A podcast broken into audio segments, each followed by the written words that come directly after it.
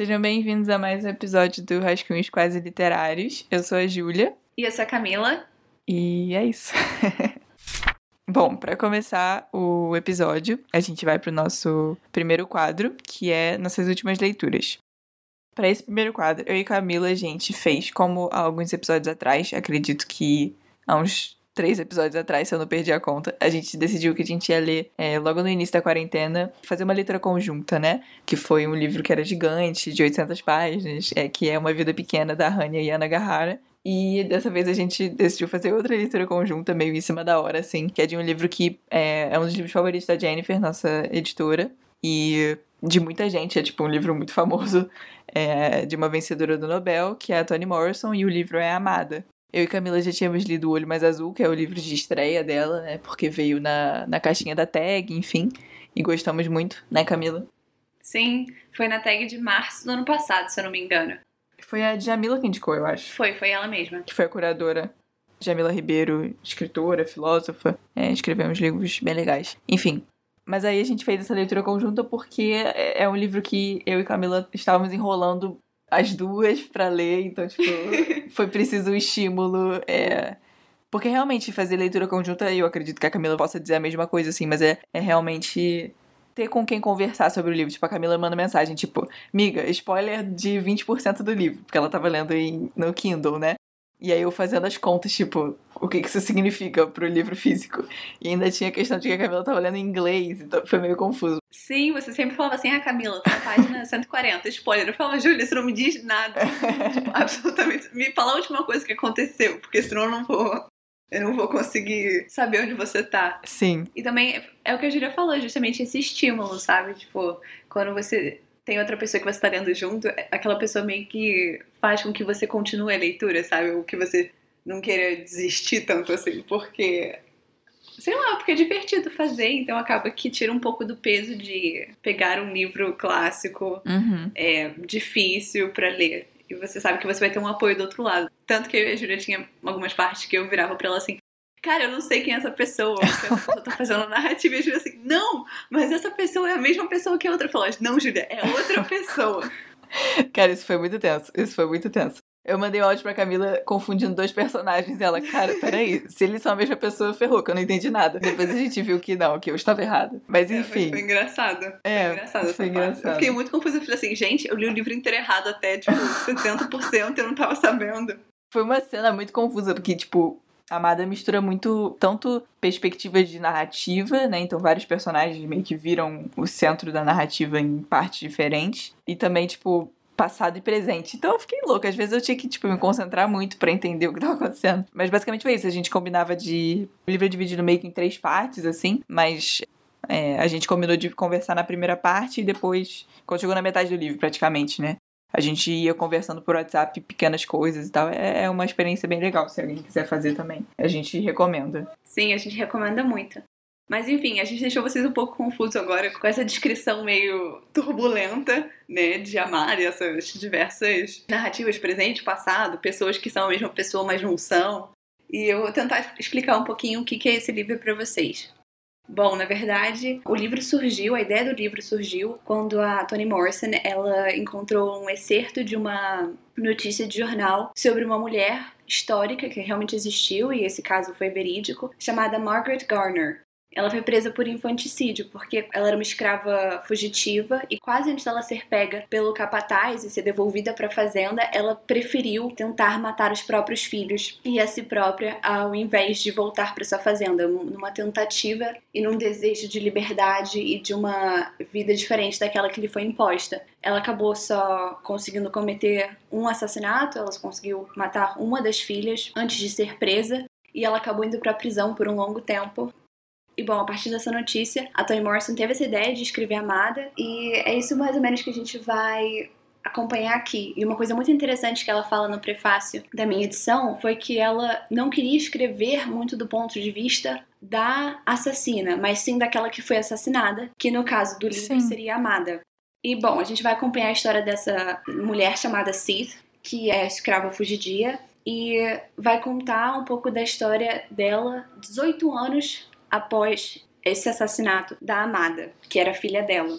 Uma bebê de, se eu não me engano, um ano e alguns meses. Sim. E nesse presente, entre aspas, ela mora nessa casa chamada 124. Ela, a filha dela chamada Denver, e elas estão lá sozinhas, praticamente isoladas de toda a comunidade ao redor delas, que colocou elas nessa posição de ostracismo social muito por causa dessa atitude que a Sif tomou e essa escolha que ela fez. E por causa disso, elas vivem nessa casa que é considerada assombrada, com vários objetos que se movem, com sons de uma criança engatinhando, que são ecos desse fantasma da amada que ainda permeiam a casa. Mas ao mesmo tempo a gente vai lidar muito com o passado de como por que tudo aquilo aconteceu e como que ela conseguiu fugir da antiga fazenda onde ela era escrava, chamada Docilar, que é um nome irônico por si só, e como que tudo isso se construiu para que tivesse esse momento atual. E o ponto de partida do livro é, na verdade, a chegada de um dos outros antigos escravos dessa fazenda,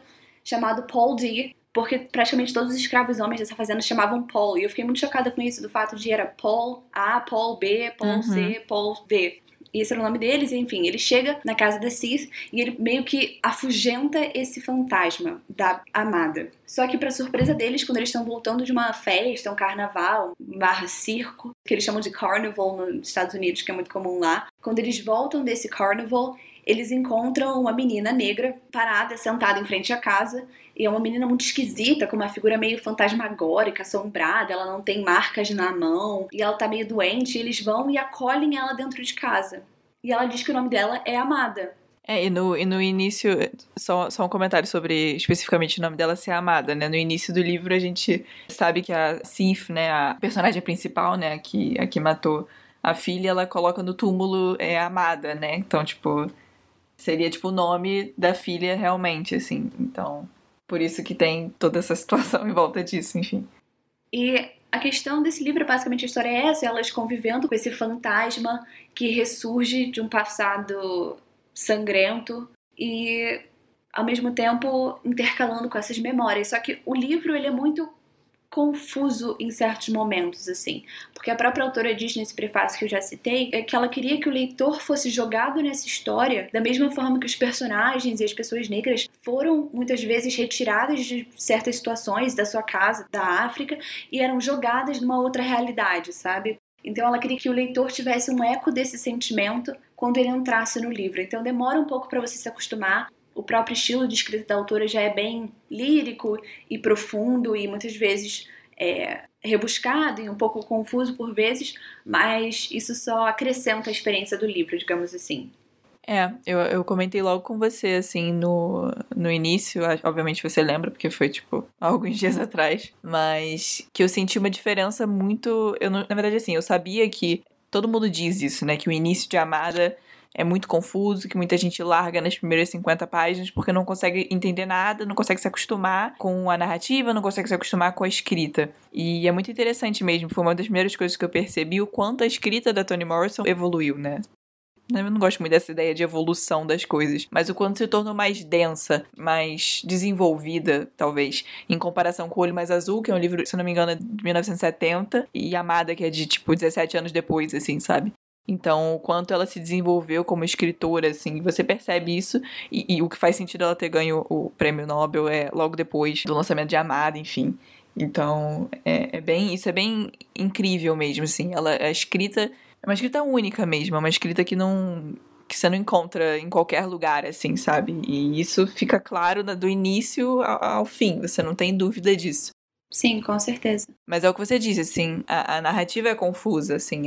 É, e o que eu acho que marca muito essa questão da confusão, da narrativa, a sensação de confusão que, que a gente sente lendo, é que você, tipo, disse é, a premissa, contou a história, mas, tipo, isso é tão pequeno se você for realmente considerar as quase 400 páginas, assim, de coisas que acontecem. A história parece quase um, um, uma, uma colcha de retalhos, assim. Você vai juntando pequenos trechos e pequenos sentimentos que se unem em uma narração inteira, assim. Então você tem o sentimento da sogra, da Sif, é, e a história dela, e a relação dela com as cores, por exemplo, e como isso impactou o 124, a casa e as pessoas que moram lá, e, e a visão dos outros, né? Esse ostracismo social que você fala. Então, não sei, é um livro muito impactante, assim. Você, eu, eu, eu sinto que eu comentei isso com você também. Tipo, a gente lê as coisas, a gente fica lendo. Às vezes, você tá lendo um livro e aquilo só existe na sua cabeça. Você disse que não, não, necessariamente você sente isso, mas eu sinto isso muito e eu senti muito isso com a Amada antes de conversar com você. Que você tá lendo as coisas na sua cabeça e tá tudo bem, assim, tipo, no seu cérebro, tipo, um mais um é igual a dois. Só que aí você para pra pensar que isso é um livro sobre, tipo, uma mãe. Porque é uma mãe, né? Isso é uma palavra importante, eu acho, de se falar. Que era escravizada e que fugiu e teve que matar a filha porque, né? Pela situação, pelo ambiente, pelo cenário, assim, enfim, pelas consequências e, e, e situações. E sei lá, isso é pesado, assim, isso é muito assustador, assim, de você refletir. E aí a história é sobre o fantasma dela vindo, de certa forma, amaldiçoá-la, assim. Mas, tipo, isso é, na verdade não é sobre isso, assim, ao mesmo tempo que é, né? Então, sei lá, só é incrível mesmo. Sim, é, é muito intenso você parar para pensar justamente nessa realidade que nem você falou, né, de tirar isso da sua cabeça e trazer isso pro real, porque foi uma história verídica, Sim. não o fato do fantasma, mas a questão de que uma mãe, que nem você disse, viu que a morte da sua filha seria um final mais livre, mais feliz, Uhum. entre muitas aspas, Uhum. do que a vida como uma mulher escrava naquela fazenda docilar. E quão impactante é isso, sabe? De que, tipo, aquilo realmente era um final melhor para aquela existência, sabe?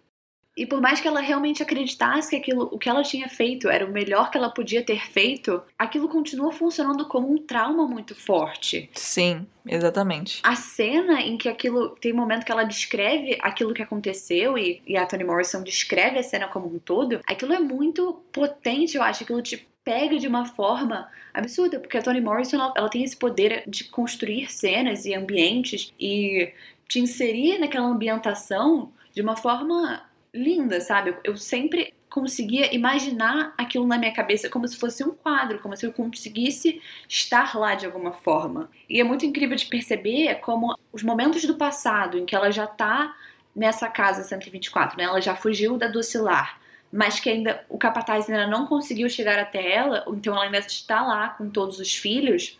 Esse momento dá para você perceber a diferença dele, ele é muito mais vivo, ele é muito mais colorido do que as descrições que a Toni Morrison faz após esse momento, né, no presente entre muitas aspas, que tudo é muito lúgubre, muito sombrio, fantasmagórico, e ela não vai descrever isso exatamente da forma como eu tô falando. São só sutilezas na forma como ela escreve que faz com que você se sinta em um lugar completamente diferente. E é o que traz mais realidade para tudo aquilo, sabe? Sim, é verdade. Mas é, eu acho que eu não posso deixar de falar uma questão que eu e Camila a gente discutiu durante a leitura e após a leitura, né? E apesar de eu. É, eu não sei, eu sinto que. Primeiro existe essa questão de, tipo, dificuldade de você dizer que você não gostou de um livro clássico, que você não amou um livro que é clássico, um livro que é consagrado, um livro que todo mundo ama, né? Como que você lida com isso? Eu sinto que eu gostei muito da história, eu gosto muito da escrita da Toni Morrison, isso me prendeu muito, mas eu sinto que de certa forma eu esperava outras coisas do livro, eu esperava que ele fosse diferente e eu, e eu sinto que é, só não é muito. Eu não sei, não sei exatamente como falar isso. Eu não sei, eu sinto que eu, eu tinha uma, uma expectativa, talvez por ideias construídas do, do, outro livro que eu li dela e de construídas por coisas que eu já tinha ouvido falar do livro, enfim, a própria história, que é uma coisa que é, eu pensava que focaria na maternidade do início ao fim e que não é exatamente isso que acontece. Então não é, não é como se, tipo, eu não tivesse gostado do livro. Não necessariamente é uma questão de ter achado bom ou ruim, assim. Eu acho que eu tinha outra ideia do livro e acabou que a minha expectativa atrapalhou a situação, assim, de certa forma. Mas eu acho que é difícil você falar que você gostou de um livro como esse, né? Porque ele é um livro muito dolorido, ele é um livro muito real. E é uma história real, né? Como você fala assim, eu não gostei dessa história que realmente aconteceu com uma pessoa, sabe? É, exatamente, exatamente, tipo, exatamente. exatamente. Eu acho que ler Amada é mais do que, do que somente gostar. Eu acho que a força do livro tá muito mais naquilo que ele representa também, sabe? E na própria o próprio fato de que a Toni Morrison, né, ela é uma escritora negra que conseguiu ganhar o Nobel de Literatura, Sim, que é um prêmio exatamente. super elitista e que praticamente só entrega prêmios para homens brancos americanos.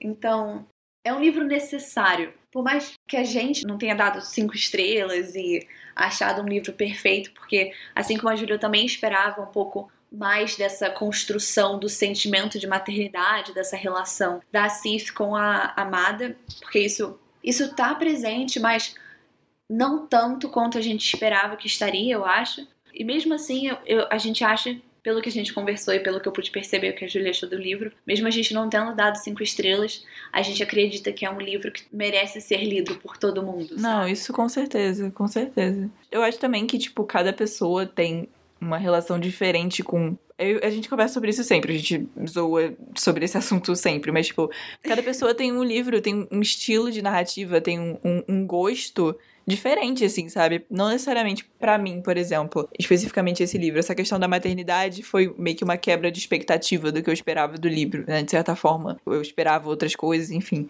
Mas tem muito personagem, é muito. O tempo vai e volta muito cada cena você tá sendo jogado e você tem que estar tá imerso e, e, esse sentimento de confusão, essa mudança de sentimentos do passado e do futuro. Isso é, é muita coisa. Óbvio que é muito bem feito, óbvio que é intenso e pesado e real, mas é confuso e, e, tipo, como leitora, como uma simples leitora comum, que é, não deixa de ser quem eu sou, não necessariamente isso é uma coisa que eu me sinto confortável de ler, sabe? Então, é uma questão de, de gosto, assim, mas isso não é uma maneira de eu dizer, ah, Toni Morrison é ruim, porque eu não, não vou falar isso, sabe? Nem, nem achei isso e, e nem, nem acho que as coisas devem ser classificadas dessa forma. Eu acho que cada leitor deve ter a sua própria experiência com o livro, e é um livro praticamente obrigatório. É uma mulher negra que ganhou o prêmio Nobel. Por que você desperdiçaria, de certa forma, entre aspas, já desperdiçaria a chance de ler um livro como esse, sim? Enfim, é o que eu penso. E eu só queria terminar aqui com um exemplo, porque parece que a gente não gostou do livro, mas muito pelo contrário, né? Como a gente falou, a gente gostou bastante. E é porque é um livro que deixa você entorpecido, digamos assim, em muitas partes.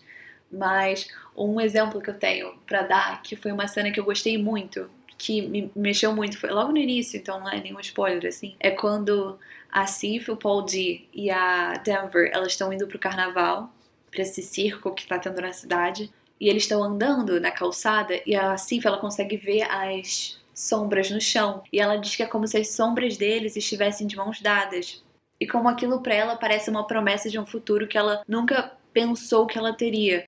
Uma coisa que eles falam muito no livro é essa questão dos planos, de planejar, que para eles planejar um futuro não é algo plausível, não é uma possibilidade para eles como pessoas negras fugindo da escravidão. Mas que naquele momento ela se permite visualizar isso de alguma forma, por causa daquela imagem das sombras no chão. E foi uma parte que mexeu muito comigo, assim, pessoalmente. E esse é um exemplo de como a Toni Morrison ela consegue construir nessas coisas às vezes um pouco singelas ou nessas imagens e nessas descrições, imagens muito potentes que falam muito mais do que somente aquilo que ela está descrevendo. É isso. É isso. Enfim, a gente recomenda muito o livro. Por favor, leiam Toni Morrison. Sim. Eu recomendo, não sei, acho que a Julia provavelmente também, começar por O Olho Mais Azul, que é um livro mais conectado com o mundo atual, por se passar no século XX, não no século XIX. E ele fala muito mais sobre o cotidiano. Mas leiam Toni Morrison. Bom, então agora vamos passar para o quadro de indicações. O primeiro pedido é do Paulo. Ele pediu por um romance que abordasse questões sociais. E a gente ficou um pouco na dúvida com o pedido sobre nessa questão de questões sociais, porque a gente pensou assim, bom, questões sociais, mas questões sociais embarca tudo, não embarca tudo? e aí foi uma, aí foi uma discussão que a gente teve. É, mas chegamos a boas indicações, na minha opinião, assim, acho que são boas indicações. E principalmente são indicações latino-americanas, muito importante. Enfim. Oi, Paulo. Eu espero que você esteja ouvindo, eu acho que você vai estar. É, a minha indicação para você, eu vou tentar ser breve, porque eu acho que esse livro fala sozinho, assim. Você não precisa falar muito, porque, sei lá, Brasil e é isso. É, o nome do livro que eu vou indicar para você é Marrom e Amarelo, do Paulo Scott, que é um escritor do Rio Grande do Sul, de Porto Alegre mais especificamente o que falar desse livro? Não sei. Eu li, tipo, no início do ano, assim, ele lançou ano passado, pela Alfaguara, né, Companhia das Letras. E eu acho que é um, um grande retrato do Brasil contemporâneo, mesmo que não necessariamente, né, tem um pouco de futurismo, mas é só um detalhe, assim. Enfim, o livro conta a história de dois irmãos, que são o Federico e o Lourenço. O Federico é pardo claro, né? E o Lourenço é negro com a pele bem retinta, assim. Então, fazem, obviamente, referência ao título marrom e amarelo. Essa questão, essa premissa, acaba sendo é, o que move a narrativa, né? Essa história da relação entre os dois irmãos. Quem narra a história é o Federico, no caso, o que tem pele mais clara. E o livro discute colorismo e racismo no Brasil, né? Então, focando nesse relato pessoal, então, as memórias do Federico e do Lourenço, o Federico sempre sendo o menino mais esquisito, assim, um pouco mais reservado, e o Lourenço o boa praça, amigo de todo mundo e tal. Então, tem também essa dicotomia da relação dos dois que é muito interessante. Mas enfim, mas a história, a história mesmo do livro é, num governo futuro, assim, de alguns anos, está acontecendo aqui as cotas, o sistema de cotas das universidades está sendo burlado é, em níveis absurdos, assim, né? Tipo, tem muitas falhas. Então, o governo meio que juntou uma comissão, criou uma comissão para discutir a implementação de um sistema de inteligência artificial, né, de tecnologia, que meio que traria quem verdadeiramente, tudo entre muitas aspas, né, poderia utilizar de cada uma das cotas. Então, tipo, a premissa é muito complicada, né? E, e, eu acho que no próprio livro também é visto dessa forma. Você escuta várias pessoas, e o Federico é um professor, né? Um sociólogo, um ativista negro conhecido no livro. E aí meio que ele, ele é meio mal visto pelas pessoas que sabem que ele tá fazendo parte da comissão, tipo, pô, qual vai e tal.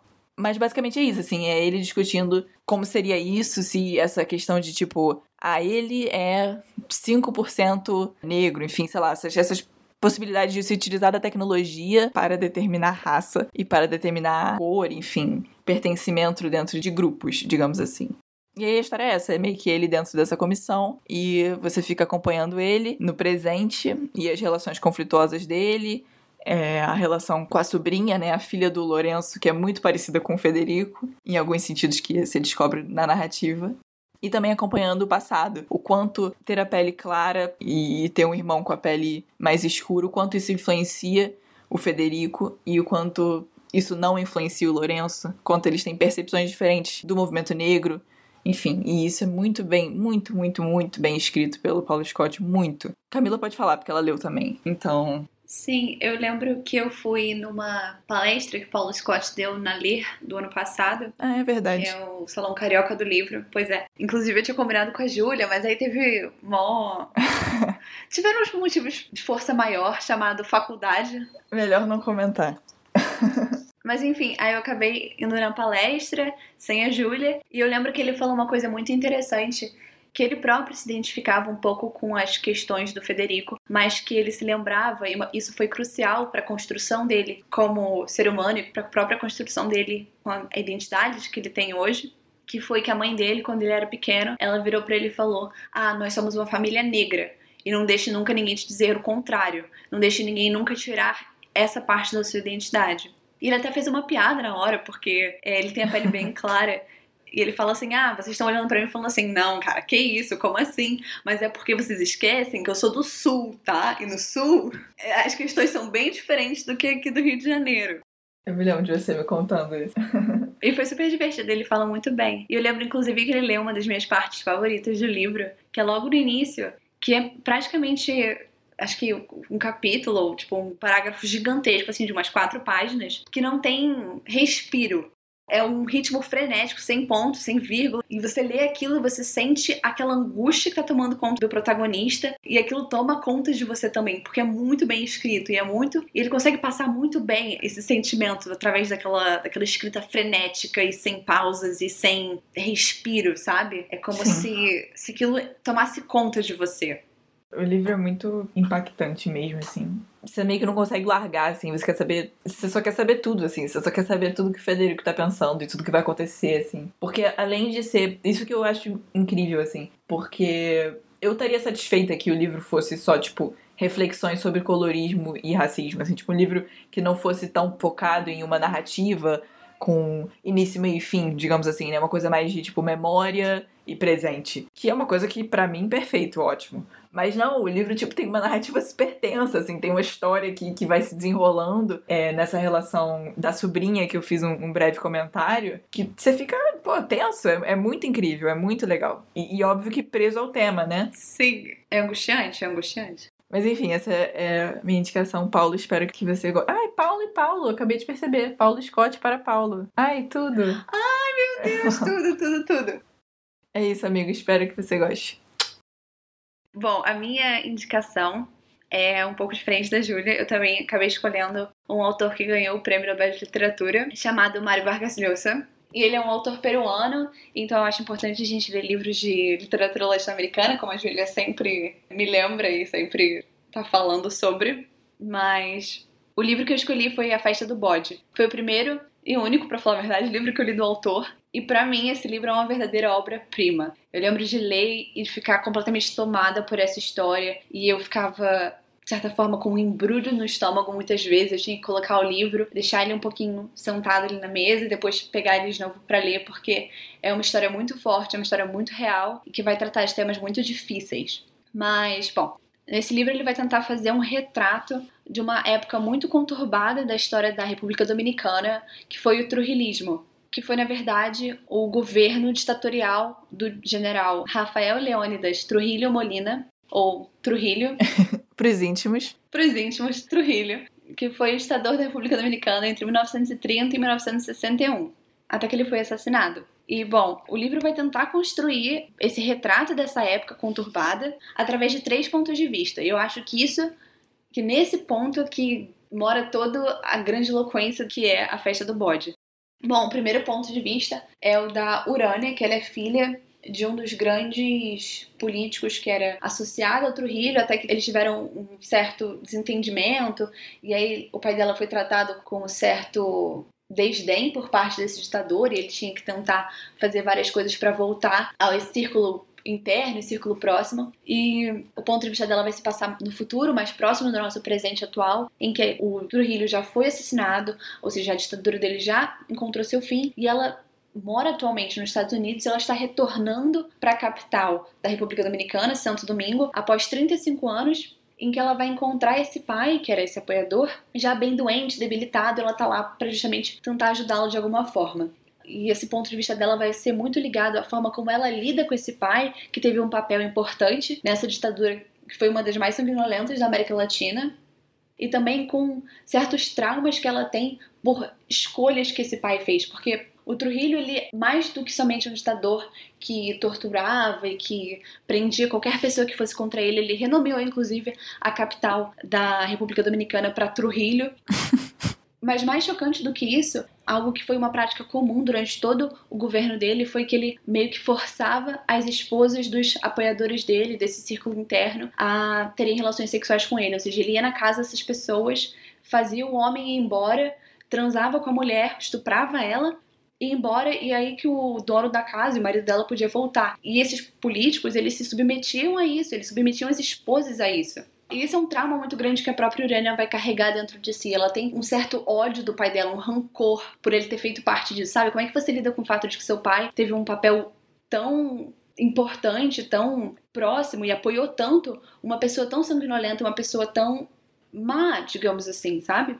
E esse é o primeiro ponto de vista. O segundo é de um grupo de estudantes que vão planejar uma tentativa de assassinato ao general Trujillo, e é basicamente o ponto de vista deles tentando organizar isso e funcionando como esse grupo de resistência ao governo.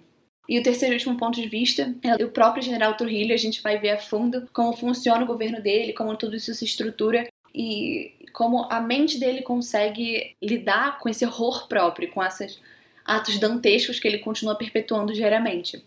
Só que esses pontos de vista eles vão se intercalando durante o livro todo e você continua preso do início ao fim, porque você quer saber como cada uma dessas histórias vai se interligar em certo ponto, sabe? Será que eles vão realmente conseguir que essa tentativa de assassinato seja efetiva? Ou será que não? Esse é um livro que vai falar sobre viver em um regime ditatorial e o que fazer em relação a isso, que papel você detém no meio disso tudo e vai contar a história de uma ditadura sanguinolenta a qual a gente não tem quase nenhum conhecimento, sabe? É parte da história da América Latina e mesmo assim não é algo que a gente escuta falar sobre. Eu fui descobrir sobre quem foi o Rafael Trujillo só lendo esse livro. Eu acho que era uma coisa que a gente deveria ter aprendido, sabe, na escola, ou ouvir mais falar sobre, sabe? É uma marca muito intensa na vida, tanto desse país, mas na história da América Latina como um todo. E eu sei, parece um livro pesado, é um livro pesado, mas é uma leitura incrível e que vai permanecer com você por muito tempo depois que você colocar o livro de volta na estante, sabe? E o Mário Vargas Llosa ele escreve maravilhosamente bem. Não que o Nobel de Literatura seja necessariamente uma certificado de excelência, por mais que pareça que é, nem sempre é algo que se concretiza, mas nesse caso eu acho que foi muito merecido o Nobel de Literatura.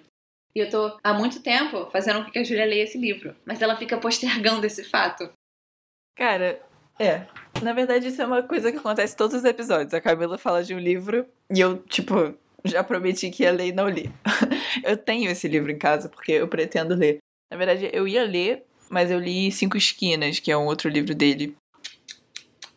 Cara, Cinco Esquinas é muito bom. Se você gosta de jornalismo, vou fazer uma indicação rápida. Leia Cinco Esquinas. Fala sobre empresários e jornalismo marrom, jornalismo tipo de fofoca, mas tipo. Não fofoca, né? Tipo fofoca de político, então não é tipo fofoca. Mas é muito bom. Só isso. Mas eu vou ler Festa do Bode, prometo. Isso, boa. Eu você fala que se é realmente tão bom quanto eu falei que era. Tá bom. Nosso próximo pedido de indicação e o último do episódio é da Gabi, que está a muitos quilômetros de distância da gente nesse momento, porque ela está fazendo intercâmbio na Coreia. Gabi, se você estiver escutando a gente, olá. Oi, saudades! Sim, muita saudade. Gabi estudou com a gente, estuda jornalismo com a gente. Não mais agora, porque ela tá na Coreia, mas. Ela vai voltar? É, vai voltar. Enfim, mas no momento não, mas ninguém tá estudando agora, porque tá tudo parado. Mas enfim, focando no, no que tinha que ser falado. Gabi pediu, como ela falou que tá, tipo, morando sozinha e tendo que fazer tudo sozinha em casa, arrumar as coisas onde ela tá morando, o dormitório, enfim, não sei exatamente. Ela falou que tá escutando muito podcast, tá escutando muito audiolivro, audiobook, né? E ela pediu uma recomendação exatamente disso, de um livro em formato de áudio. Mas enfim, eu e Camila, a gente é, entramos meio que numa situação, porque eu não escuto muito audiolivro, audiobook é uma coisa que eu comecei a escutar agora, principalmente por causa da quarentena, assim, e, e a Camila escuta mais, mas enfim, a gente só escuta em inglês. Né, a gente usa um aplicativo que no início da quarentena estava de graça, a gente acabou indo experimentar juntas, que chama Scribd. É um aplicativo internacional, enfim, qualquer um pode ter acesso em qualquer lugar, mas a maioria dos audiobooks que estão lá são em inglês. Mas como a gente sabe que a Gabi tá estudando uma escola internacional, tá falando inglês constantemente lá na Coreia, e ela poderia ter acesso a isso, a gente decidiu que faria a indicação mesmo assim, obviamente. Mas a gente tomou cuidado para fazer indicações de livros que a gente sim escutou em inglês e que são em inglês, enfim, mas que todos eles têm tradução aqui no Brasil. Caso alguém queira ler, se interesse pela história, tem tradução, já tá publicado, já tá tudo certo. Então, é isso, um disclaimer que a gente queria fazer aqui.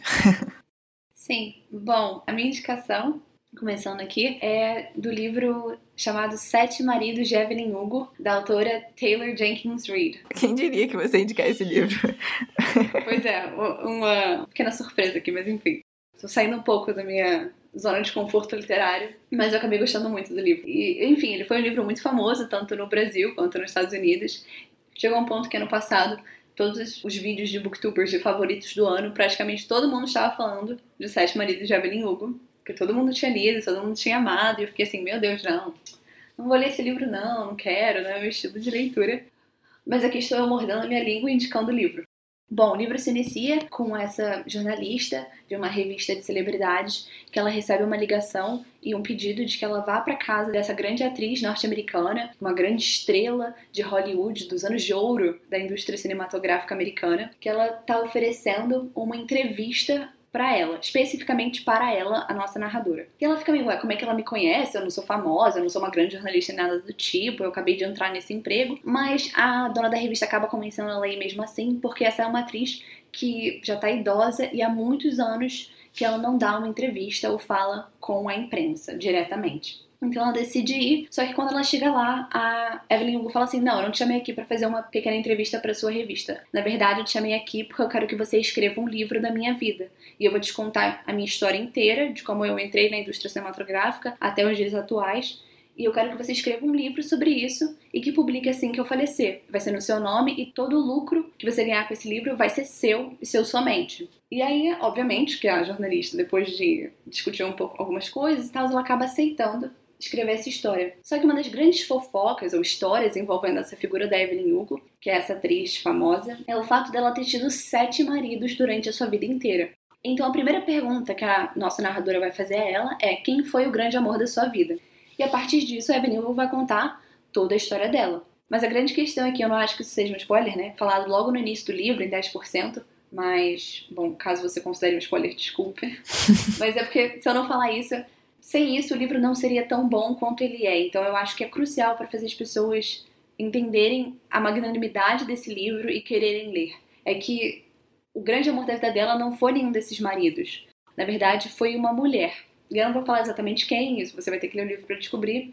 É isso, então ela vai contar a história dela. Só que o que é mais incrível nisso tudo é justamente esse relacionamento dela com essa mulher e tudo que ela teve que abrir mão para se tornar essa grande artista norte-americana. Sendo que em todo o percurso dela sempre teve esse embate na mente dela entre a imagem pública que ela passava para os seus espectadores e para a imprensa e aquilo que era falado sobre ela, como ela tinha que tentar se encaixar na narrativa de mulher sensual, bonita, perfeita, mesmo sendo uma mulher bissexual, uma mulher cubana, como ela teve que mudar a identidade dela para alcançar esse ideal de mulher perfeita que a indústria esperava dela e tudo que ela teve que abrir mão na parte privada da vida dela, todas as conexões verdadeiras e humanas com as pessoas ao seu redor e como ela teve que lidar com essa dicotomia durante toda a vida dela, sabe? É um livro que por mais que pareça meio bobo e simples, ele trata de temas importantes como violência doméstica, como a bissexualidade, como muitos outros. Eu acho que você tem que ler para ir desvendando cada uma dessas perspectivas. E eu indico ele também como audiobook, não só como livro,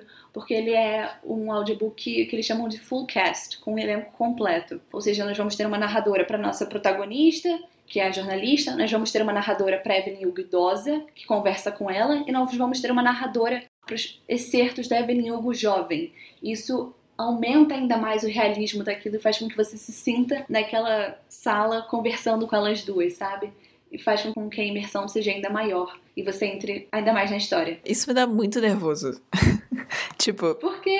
Eu não sei, eu nunca escutei. É porque vai dar para perceber pela minha indicação que eu não escuto audiobook, tipo, nunca escutei um audiobook que é, tipo, uma narrativa, assim, tipo, é uma coisa que eu ainda não consegui fazer. E aí, ainda mais, tipo, sendo realmente várias vozes, assim. Tipo, audiobook para mim é uma pessoa lendo para mim. Sei lá. Eu entendo, mas é como se você estivesse conversando com alguém, sabe? Sim. Um podcast que tem duas pessoas conversando. Faz sentido. Não, faz sentido, faz sentido. Para mim, é mais natural do que você ler um livro.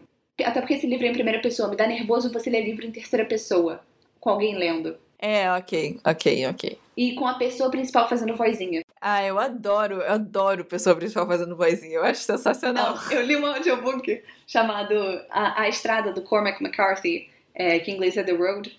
E o protagonista é um homem com uma voz super grossa falando. E tem um momento que ele vai fazer a voz do filho do personagem principal. E fica muito ridículo. Tipo, muito ridículo. E aquilo me dava uma dor no coração, porque me tirava completamente da história, sabe? Nossa, foi horrível, foi horrível. Uma experiência péssima. É, justo. Um livro muito bom, Dou, mas a experiência é péssima.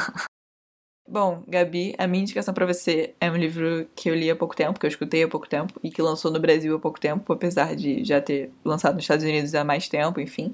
E eu acho que combina com você, assim, então achei que era uma boa indicação. Chama Falso Espelho, da Gia Tolentino. A Gia Tolentino é uma jornalista, né, tipo, jovem, milênio, como dizem por aí, e ela é bem famosa nos Estados Unidos, ela escreve pra New Yorker. O título completo, assim, é Falso Espelho, Reflexões sobre a Autoilusão. Então, ela vai te falar sobre a nossa sociedade, sobre as visões conturbadas e confusas que a gente tem da sociedade atual e, tipo, de nós mesmos, de certa forma. Então, essa ideia do espelho, da ilusão, dessa visão meio confusa do mundo, é um tema meio central, assim. Mas, enfim, são nove ensaios, e aí cada capítulo do audiobook seria a leitura de um ensaio, né? Então, você bota um, vai fazer alguma coisa, depois no dia seguinte bota outro, vai fazer uma coisa. Eu acho que para mim funcionou muito esse estilo. Qual foi seu favorito?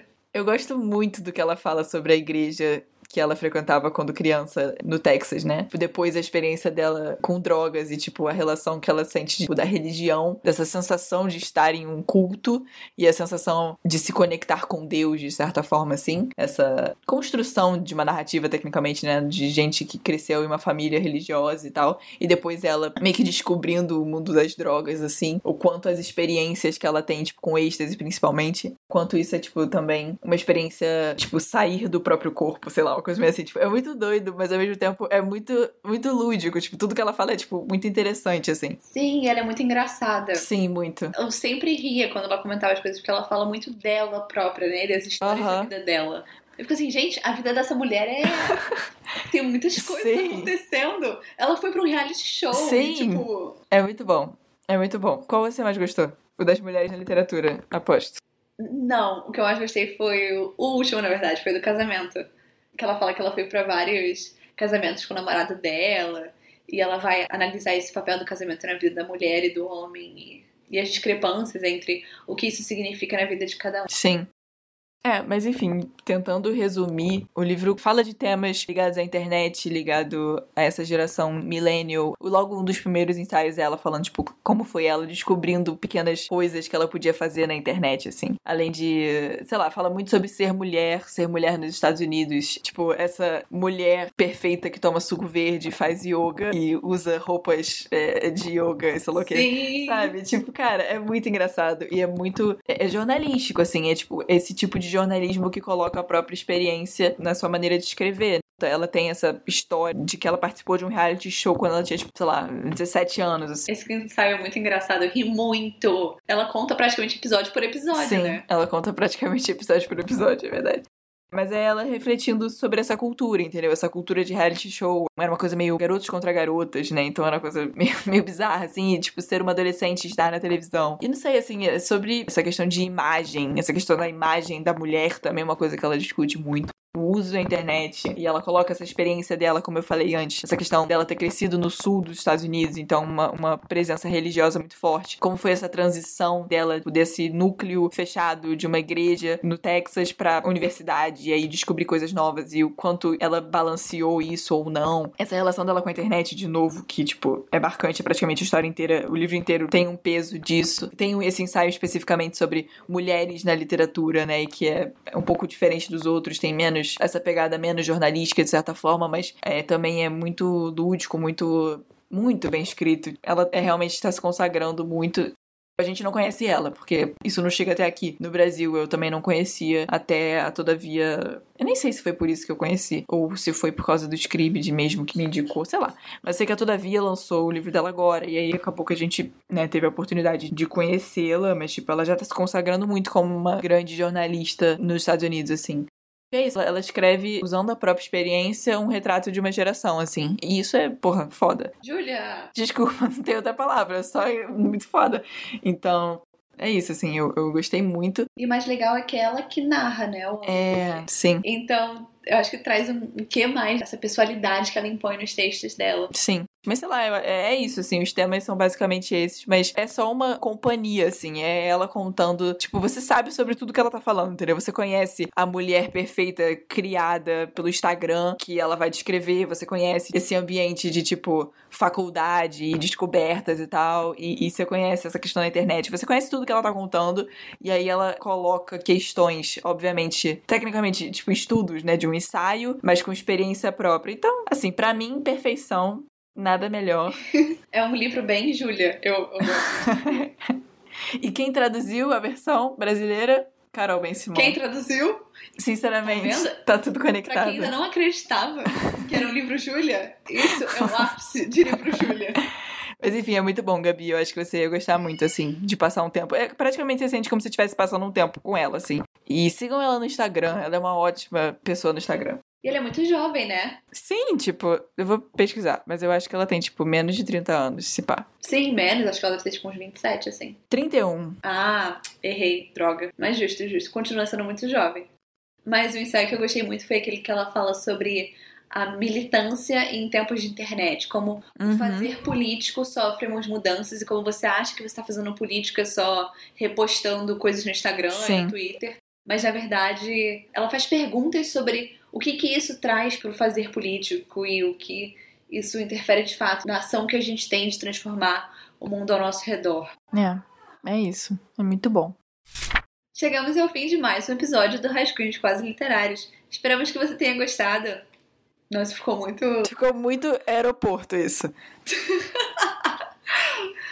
Agora falando sério. Bom, chegamos ao fim de mais um episódio do Rascunhos Quase Literários. Esperamos que vocês tenham gostado. Uhul. Sigam a gente nas nossas redes sociais, é arroba rascunhospodcast no Instagram e arroba rascunhospod no Twitter. Enviem pra gente pedidos de indicação, a gente adora responder. E se você já enviou o pedido, fique tranquilo que está tudo anotadinho no nosso Trello, lindamente. E daqui a pouco você vai aparecer por aqui. Ah, e um pequeno prelúdio pro próximo episódio. Eu vou ler essa semana o um novo livro de Jogos Vorazes chamado A Cantiga. chamado, calma, eu título é difícil. A Cantiga de Pássaros e Serpentes. E eu vou ler nessa próxima semana e comentar sobre ele no próximo episódio, porque a Jennifer me intimou a fazer isso, porque ela quer que eu seja cobaia que diga se o livro realmente é bom ou não. Exatamente. Você está sendo cobaia para mais pessoas do que você acha, mas enfim. Exato, porque o livro tem 550 páginas. Então, fiquem atentos para o próximo episódio. E é isso, esperamos vocês. Muito obrigada. Tchau. Tchau.